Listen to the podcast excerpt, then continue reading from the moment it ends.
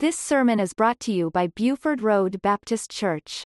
The speaker today is Pastor Tony Kohout.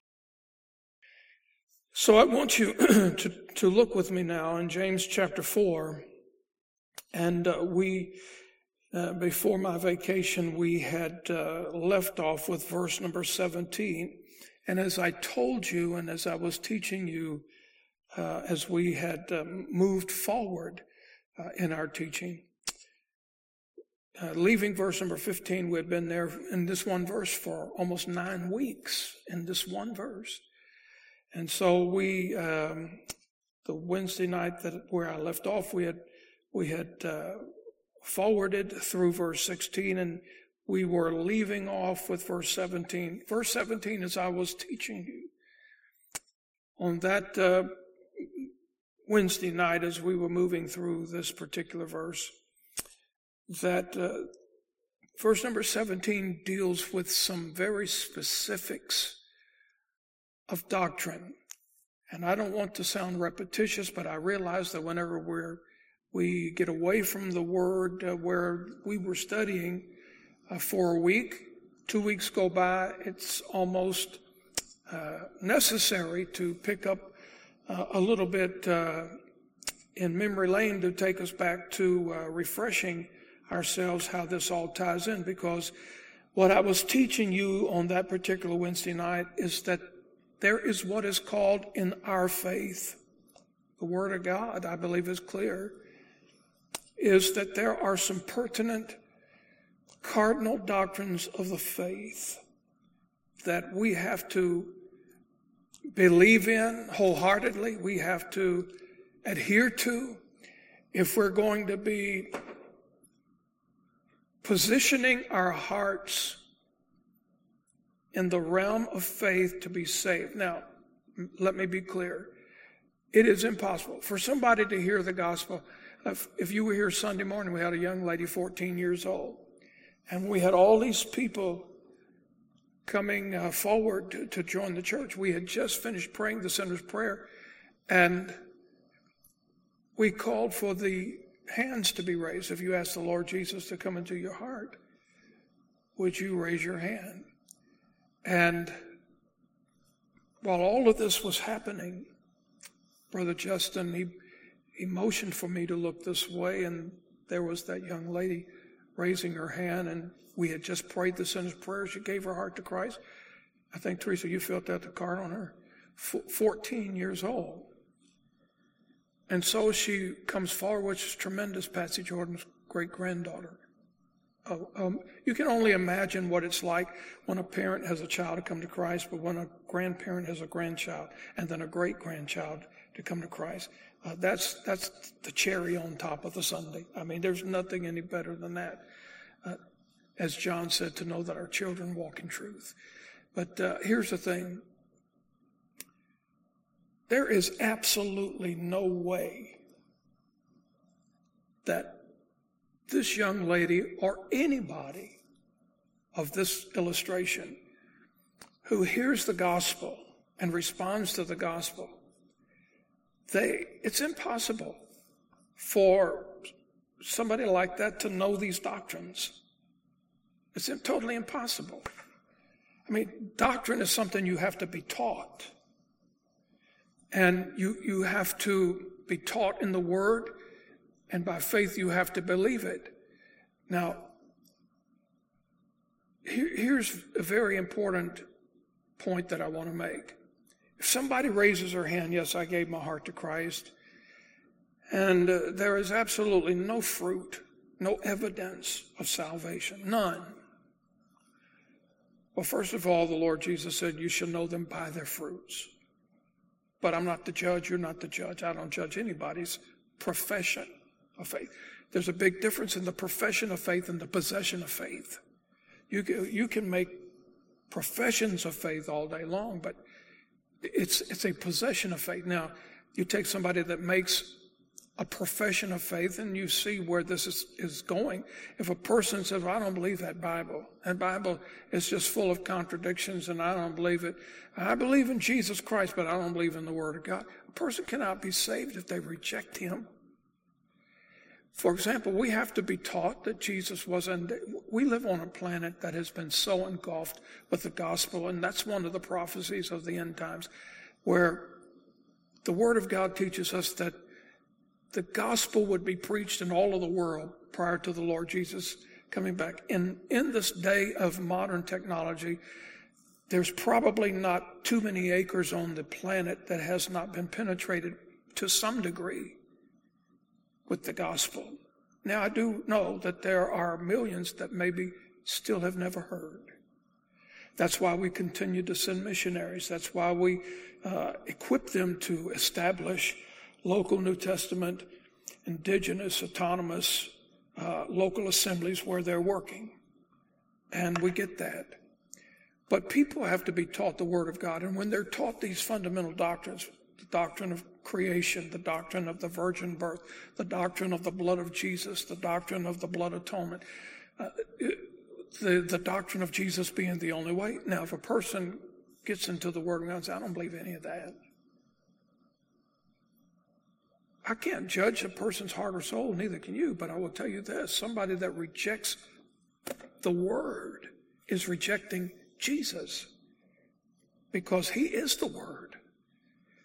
In the beginning was the Word, and the Word was with God. The Word was God. So when you reject His Word, you're rejecting God, you're rejecting Jesus. So my point is this tonight, as we study, because verse 17 deals with a very important doctrine that we have to be taught. There's a difference between cardinal doctrines, which we have to embrace to be saved, and and uh, very core doctrines. This particular verse right here deals with a very important core doctrine. Let me say this that we are not saved by works. Titus 3 5 teaches us that. Not of works of righteousness which we have done. Ephesians chapter 2 teaches us that. For by grace are you saved through faith and not of works. So we do not work to be saved. But when we're saved, we work. And that's what James 4:17 is basically teaching. Therefore to him that knoweth to do good. Now we as we grow in grace, we learn from the word what God expects from us. When he says, let your light so shine before all men to see, well, that eliminates the idea of I'm going to be a secret agent for Jesus. God has not called us to serve him in darkness, in hiding and in secret. He wants us to let our lights shine before men. So we have to be a testimony, a living testimony. And so, therefore, to him that, that knoweth to do good, this is something we're not saved by works, but we work, we serve the Lord because we're saved. And along the way, look at this carefully because this is pretty much where we left off. Therefore, to him that knoweth to do good. What we're talking about, the doctrine of this verse, is the doctrine that pertains to the sin of omission. There is quite a distinguishable difference between the sin of commission and the sin of omission. They're north and south, they're east and west, apart. And so I'm trying my best to emphasize this in a very simplistic way because verse 17 is impacted with a lot of doctrine, a lot of importance, and uh, it, it has a serious effect on our journey. I'm illustrating tonight what the sin of omission is. And uh, I left off with the illustration of the Good Samaritan. I want to rehearse that just for a moment. But look at this scripture again very carefully. Therefore, To him that knoweth to do good and doeth it not, to him it is sin. Now, can you connect the dots with that scripture? Studying the sin of omission. And again, I've given you the, the parable of the Good Samaritan to focus on with this passage of scripture. You understand the story a little bit. Let me be brief with it. The man was going down from Jerusalem to Jericho, and you remember that he fell in among the thieves. As he was lying on the roadside, all beat up, think about this just for a moment. There was a priest who walked by him. I don't know how it went. Maybe like this. Maybe the priest was walking by and he maybe said, Look at you. Man, you have fallen into a piece of bad luck. Now, I hope you make it. I don't know how that story played out verbally, but we do know that the scripture says that the priest passed him by. Okay, and then the Levite, he comes, he sees the same man laying there along the roadside, and he responded the same way. Now, did the priest beat him up? Absolutely not. He had no part of that. He's walking down the same road this man was. Did the Levite rob the man? No, he didn't rob the man. He just simply passed him by. But this is what the Word of God is teaching us that the sin of omission is all about. The sin of omission, if you're taking notes in the study, it's a deceiving sin. There are three aspects, by the way, to the sin of omission. Because most people believe that if they just don't do certain things, that they are good Christians. And that's how they categorize that. And that God will somehow, if I just don't do certain things, that God will have some kind of spiritual favor on my life.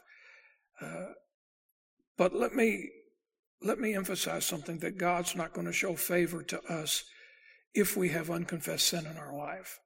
And the sin of omission is definitely a sin. So, number one, we left off with categorizing it as a deceiving sin. Number two, real quickly, if you're taking notes, the sin of omission is also a destructive sin. Because if you go back to verse number 15 and 16, and I think it's important that we read those two verses again, launching into verse 17. Verse 15, for that, look at this carefully.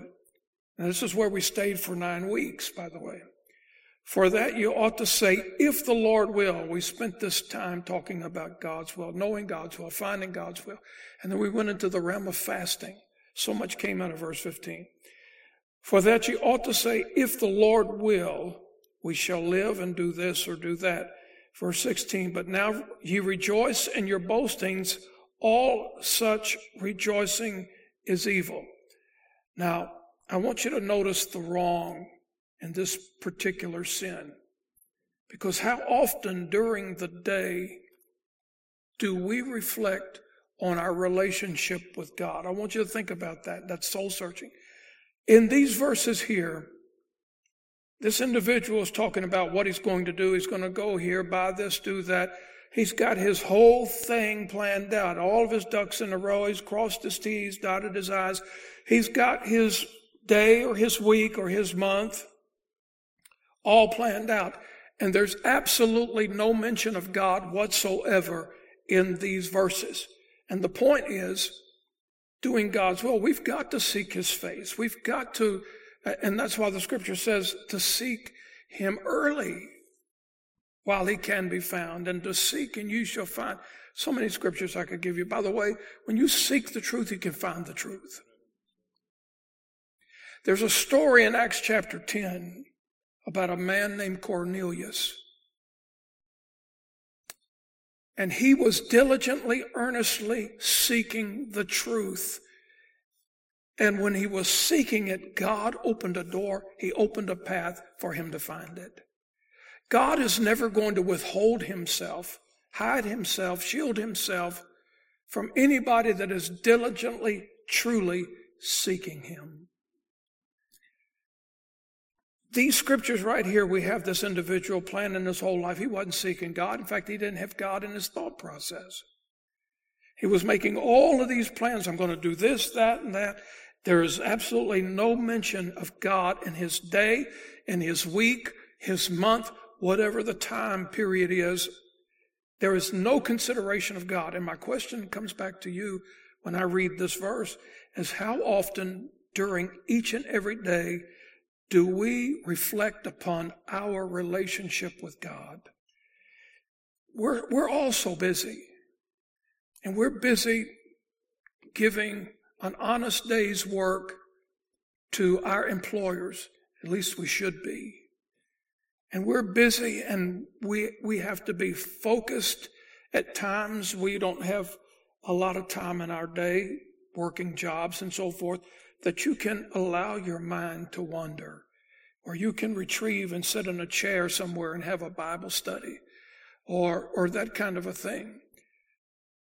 But I do believe that the Holy Spirit who dwells inside of us gives us occasion multiple times to, I mean, you don't have to drop down to your knees and uh, spend an hour in prayer. You don't have to walk around your kitchen with a Bible and thumping it on your hand and and you, you don't have to do these things to have a daily routine or a daily relationship with the Lord.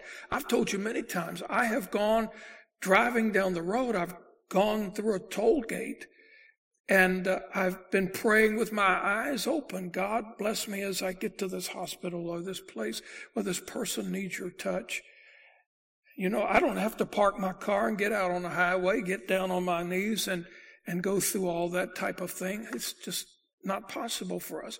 But I do believe that there are opportunities during the day when we can reflect on our relationship with God. And so that's one of the thoughts that comes out of this. This man in this particular segment of scripture, he was only earthly minded. He had no spiritual consideration whatsoever. And so let me ask you this question because this is how the sin of omission comes in to where it affects us. Those of us who have this relationship with God, those of us who are uh, truly born again and, and we desire to have that with the Lord. My question is this let me get out of this man's life and way that, that gave no consideration to God just for a moment. Let me focus in on, on the beloved, the brethren, uh, those that love the Lord. And let me ask you this question Why is it that people every day are dying and going to hell? Now, the given answer to that is because they didn't trust Jesus as their personal Savior. We know there's only one way to go to heaven. Jesus is the way. People ask the Lord to come into their heart. They're saved, born again. Their names are written in the Lamb's Book of Life. They die and go to hell because they never received Christ. They rejected God's Son. Their names are not written in the Lamb's Book of Life. We get that. We know this.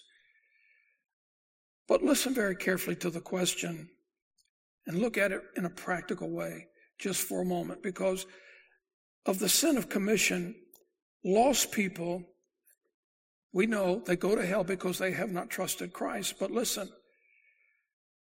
lost people die and go to hell because they did not trust Christ. That's not the end of the story.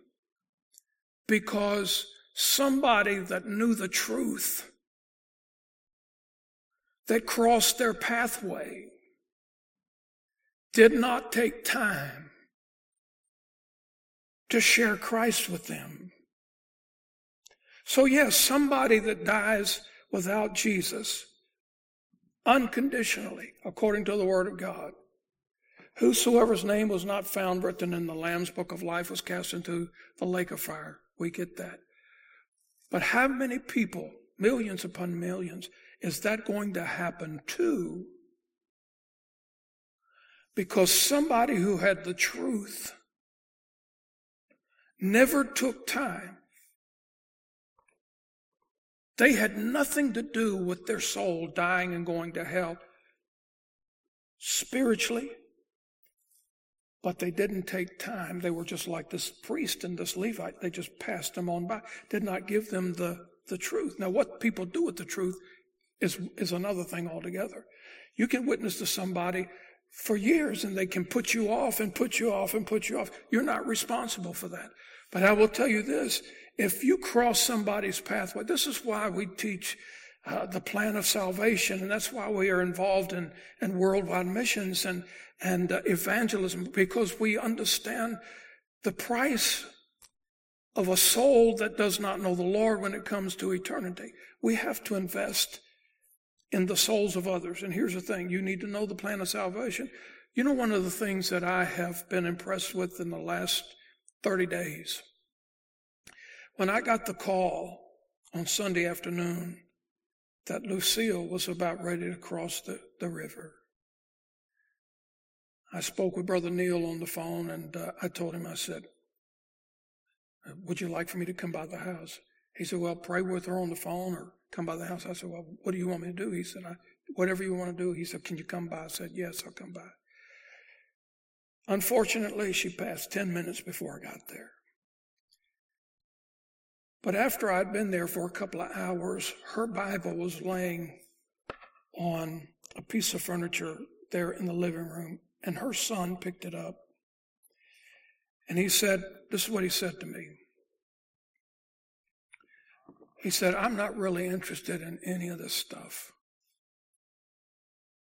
The only thing I want is my mother's Bible.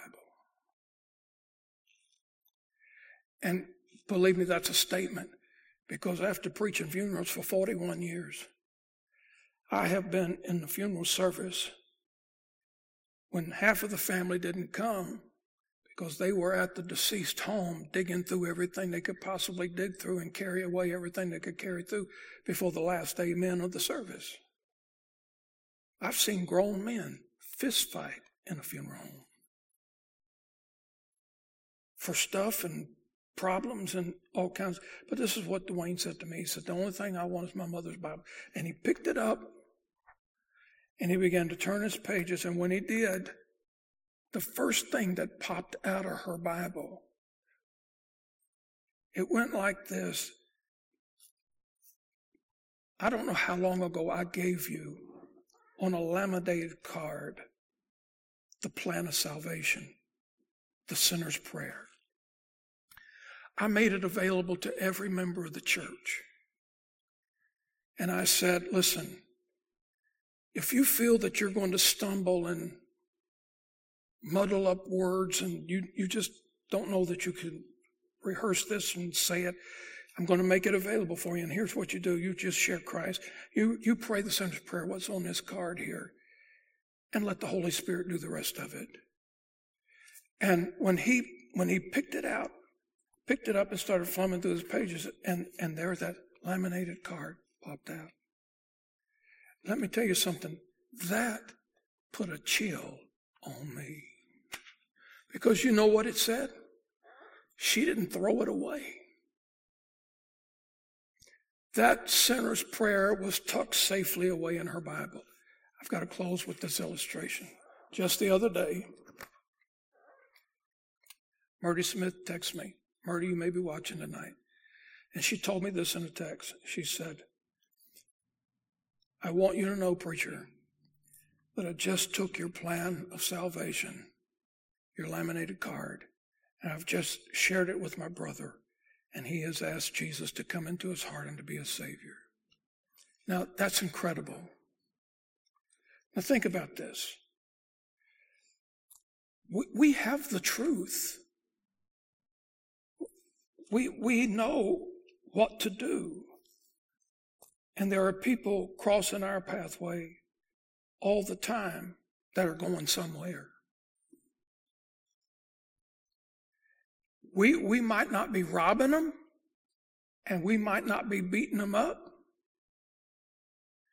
But if we don't do good, it's another thing that if we mistreated people, that's terribly wrong. But that's not what this verse is talking about. I'm going to give you one scripture. It's time for us to go, but I'm going to give you one scripture and I want you to find it real quickly with me. Go back to the Old Testament. I want you to see this in Ezekiel chapter 3, verse number 18. Because we're talking about, therefore, to him that knoweth to do good and doeth it not, to him it is sin. The Levite passed by, the priest passed by.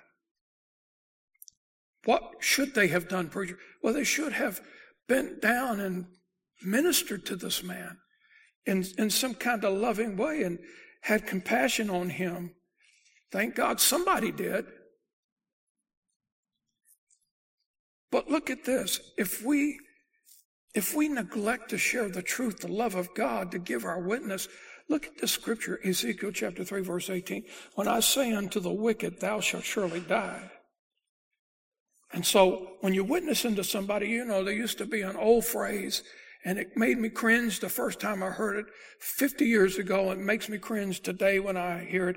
You know, there are people who thump this Bible and say all this stuff, and they, their message of soul winning is turn or burn, turn or burn. I don't know if you ever heard that before, but that's ridiculous. It's crazy. It's insane. It's almost demonic. But that's the approach that some people take when sharing the gospel. You better get saved. Turn or burn. Turn or burn. Look, don't ever do that. That's not who we are. That's not what the love of Christ is. But look at this. When I say unto the wicked, thou shalt surely die. Well, we know what will happen to a soul that dies without Christ? Look at this. And thou givest him not warning. Now it gets deep. Nor speakest to warn the wicked from his wicked way to save his life. The same wicked man shall die in his iniquity, will die in his sin, but his blood will I require at thy hand. So therefore, to him that knoweth to do good and doeth it not, to him it is sin. We have a responsibility not to pass people by with opportunities. Galatians 6:10 says this, as we therefore have opportunity, let us do good unto all men, especially unto them who are the household of faith. As we have therefore opportunity. And so James 4:17 and Galatians 6:10 probably are first cousins if we don't do what's right, we may not be doing what's wrong. But if we don't do what's right, it's the sin of omission. You listen to Pastor Tony Kohout. For more information, visit our website at BufordRoadBaptistChurch.com.